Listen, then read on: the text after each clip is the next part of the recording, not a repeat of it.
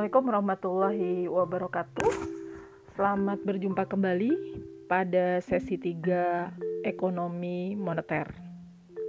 Di sesi ketiga ini, kita akan membahas mengenai teori permintaan uang di mana ada dua hal yang akan kita bahas yaitu teori permintaan uang klasik dan Keynes.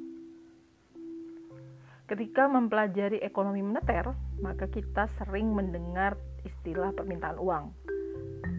Sebenarnya apa yang dimaksud dengan permintaan uang? Pada dasarnya, teori tentang permintaan uang dapat dijelaskan menggunakan prinsip teori alokasi sumber daya ekonomi yang sifatnya terbatas. Oleh karena itu, manusia harus membuat prioritas pilihan yang memberikan kepuasan sebesar-besarnya. Apabila pendapatan seorang bersifat tetap, maka jika ia ingin memperbanyak konsumsinya, akan berpengaruh terhadap jumlah kekayaannya yang semakin mengecil. Beberapa ahli ekonomi memiliki pandangan berbeda mengenai peranan uang bagi perekonomian. Golongan klasik berpendapat jika perekonomian telah mencapai kondisi full employment, maka uang tidak memiliki peranan dalam perkembangan ekonomi, karena pertambahan uang hanya akan mengakibatkan peningkatan harga yang proporsional dengan pertambahan uang tersebut.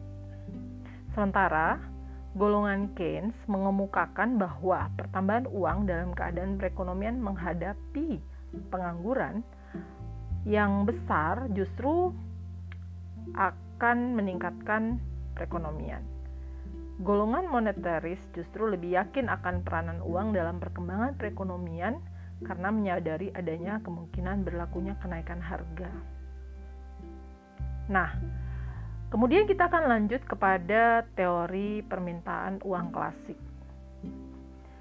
Teori permintaan uang klasik mula-mula diperkenalkan oleh Irving Fisher dengan teori kuantitas uangnya.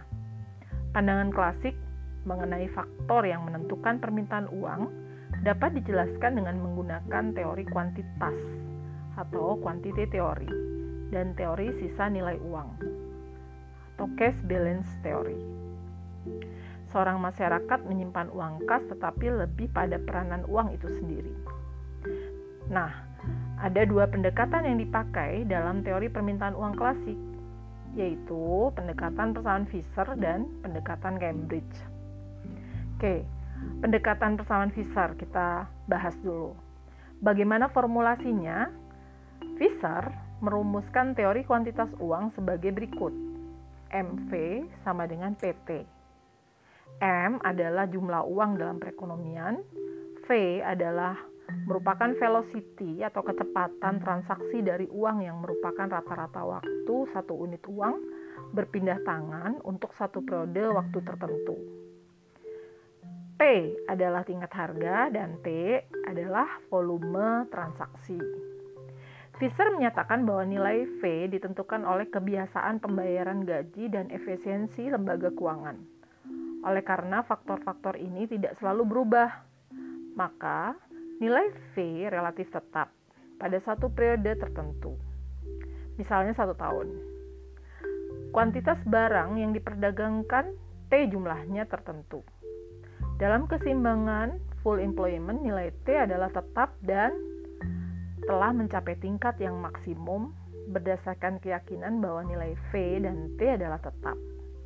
Maka ahli-ahli ekonomi klasik berpendapat bahwa perubahan dalam penawaran uang hanya akan mempengaruhi tingkat harga.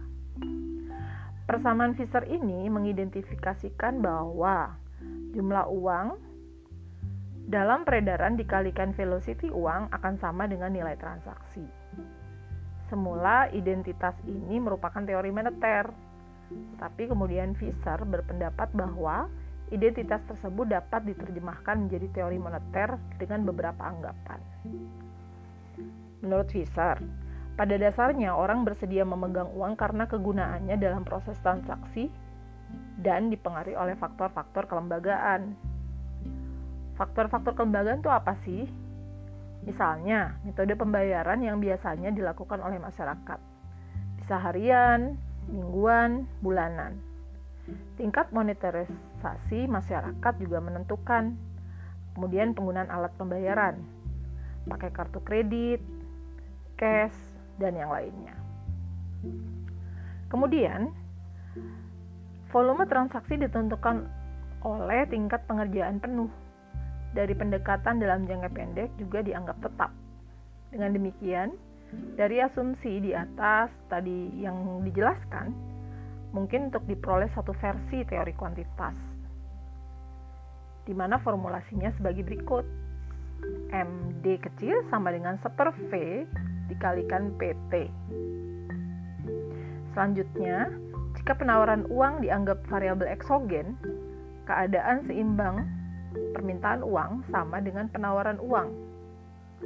Maka diperoleh hubungan MS sama dengan MD sama dengan seper V kali PT. Dengan demikian, jika perekonomian berada pada kondisi full employment, maka V dan T dianggap konstan dalam jangka pendek. Serta M merupakan variabel eksogen yang nilainya ditentukan oleh penguasa atau otoritas moneter. Sedangkan tingkat harga merupakan variabel endogen. Kemudian kita lanjut Pendekatan menurut Cambridge. Dalam teori klasik kita kan mengenal dua ya, pendekatan Fisher dan pendekatan Cambridge. Oke, pandangan klasik yang kedua adalah cash balance theory yang dikembangkan oleh Marshall dan Azepigo dari Cambridge University. Persamaan Cambridge merupakan versi lain dari teori klasik. Pendekatan ini seperti halnya pendekatan Fisher dan teori klasik lainnya, didasarkan pada pandangan bahwa fungsi uang yang utama adalah sebagai suatu media pertukaran, medium of exchange. Pada dasarnya, teori ini sama dengan teori kuantitas uang, hanya tidak ditekankan pada penetapan penawaran uang. Marshall berpendapat bahwa tujuan memegang uang adalah untuk membiayai transaksi yang dilakukan. Sementara itu, Pigo menambah alasan lain dari tujuan masyarakat memegang uang, yaitu berjaga-jaga. Dengan notasi yang sama, dengan formulasi Marshall dapat dirumuskan M sama dengan K dikali P T, di mana K itu adalah seper V. Seorang berniat memegang uang karena dapat dipakai sebagai media transaksi tetapi berbeda dengan persamaan Fisher, pendekatan Cambridge menekankan pada perilaku individu dalam membuat keputusan untuk mengalokasikan kekayaannya ke dalam berbagai macam bentuk aktiva yang salah satunya adalah uang. Nah, perilaku ini ditentukan oleh pertimbangan untung rugi akibat pengalokasian kekayaan ke dalam aktiva-aktiva tersebut. Dengan kata lain, masyarakat bersedia memegang uang karena dapat memberikan manfaat dan keuntungan dalam transaksi serta mudah diterima oleh semua orang. Di sisi lain, jika masyarakat memegang uang, berarti masyarakat menghadapi risiko biaya oportunitas karena tidak mewujudkan kekayaannya dalam bentuk aktiva yang lain yang dapat memberi manfaat atau return tersendiri. Kemudian, jika masyarakat memiliki motif lain dari transaksi yang dipengaruhi oleh berbagai faktor, seperti pandangan Fisher, pendekatan Cambridge menganggap bahwa permintaan uang secara potensial dipengaruhi oleh tingkat kekayaan. Oke, sekarang kita lanjut kepada teori permintaan uang Keynes. Teori permintaan uang dari Keynes merupakan bagian teori makro yang dituangkan dalam bukunya The General Theory of Employment, Interest, and Money. Sebenarnya, sebelum Keynes menulis bukunya, teori moneter Keynes pada dasarnya masih sealiran dengan pendekatan Cambridge. Pada teori ini, Keynes mengemukakan sesuatu yang berbeda, dengan teori permintaan uang klasik. Perbedaannya apa ya? kita harus ketahui perbedaan utama antara pendekatan Keynes dan klasik adalah pada fungsi uang. Keynes berpendapat bahwa uang mempunyai fungsi tidak hanya sebagai media pertukaran. Pendekatan Keynes dapat dipandang sebagai perkembangan lebih lanjut dari aspek-aspek ketidakpastian atau uncertainty dan harapan expectation dari pendekatan Cambridge. Namun demikian, Keynes hanya merumuskan perhatiannya pada satu variabel, yaitu suku bunga. Variabel ini merupakan variabel yang sangat penting bila kita memberikan dan membicarakan teori permintaan Keynes, khususnya motif spekulasi dari pemegang uang. Dalam teorinya, Keynes membagi permintaan uang atas tiga motif, yaitu untuk transaksi, transaction motif, berjaga-jaga, precautionary motif, dan untuk spekulasi, speculation motif. Permintaan uang untuk transaksi dan berjaga-jaga tergantung pada tingkat pendapatan. Semakin besar pendapatan seseorang atau masyarakat, semakin besar juga permintaan uang untuk tujuan transaksi. Sementara itu, permintaan uang untuk tujuan spekulasi tergantung pada hal yang dikemukakan oleh ekonomi klasik bahwa tingkat pendapatan merupakan faktor yang dominan kontribusi penting dalam teori ekonomi moneter adalah konsepnya mengenai permintaan uang untuk tujuan spekulasi. Keynes berpendapat bahwa orang berminat memegang uang untuk mempunyai nilai tujuan dan memperoleh keuntungan. Menurut Keynes, masyarakat menghendaki jumlah uang kas yang melebihi keperluan transaksi karena keinginan untuk menyimpan kekayaan dalam bentuk uang kas. Uang kas yang disimpan ini berarti berfungsi sebagai store of value atau penimbun kekayaan. Permintaan uang untuk spekulasi dipengaruhi oleh tingkat bunga. Semakin tinggi tingkat bunga, semakin rendah keinginan masyarakat akan uang cash untuk spekulasi. Mengapa? Setidaknya ada dua alasan untuk hal ini. Pertama, jika tingkat bunga naik, berarti opportunity cost of holding money semakin besar, sehingga keinginan masyarakat akan uang kas semakin kecil.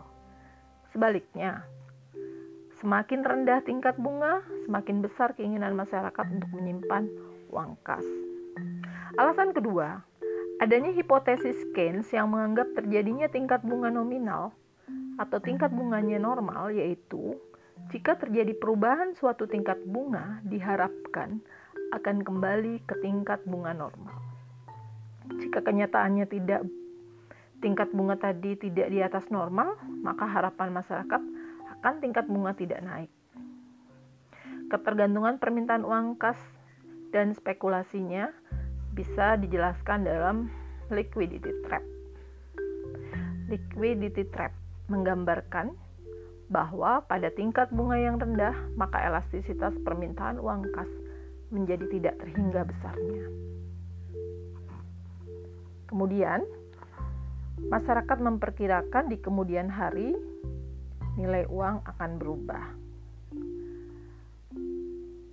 Baiklah, penjelasan mengenai teori permintaan uang klasik dan Keynes kita cukupkan sampai di sini. Kita akan lanjutkan pada pembahasan berikutnya mengenai perkembangan teori permintaan uang. Semangat belajar, selamat belajar, sukses selalu.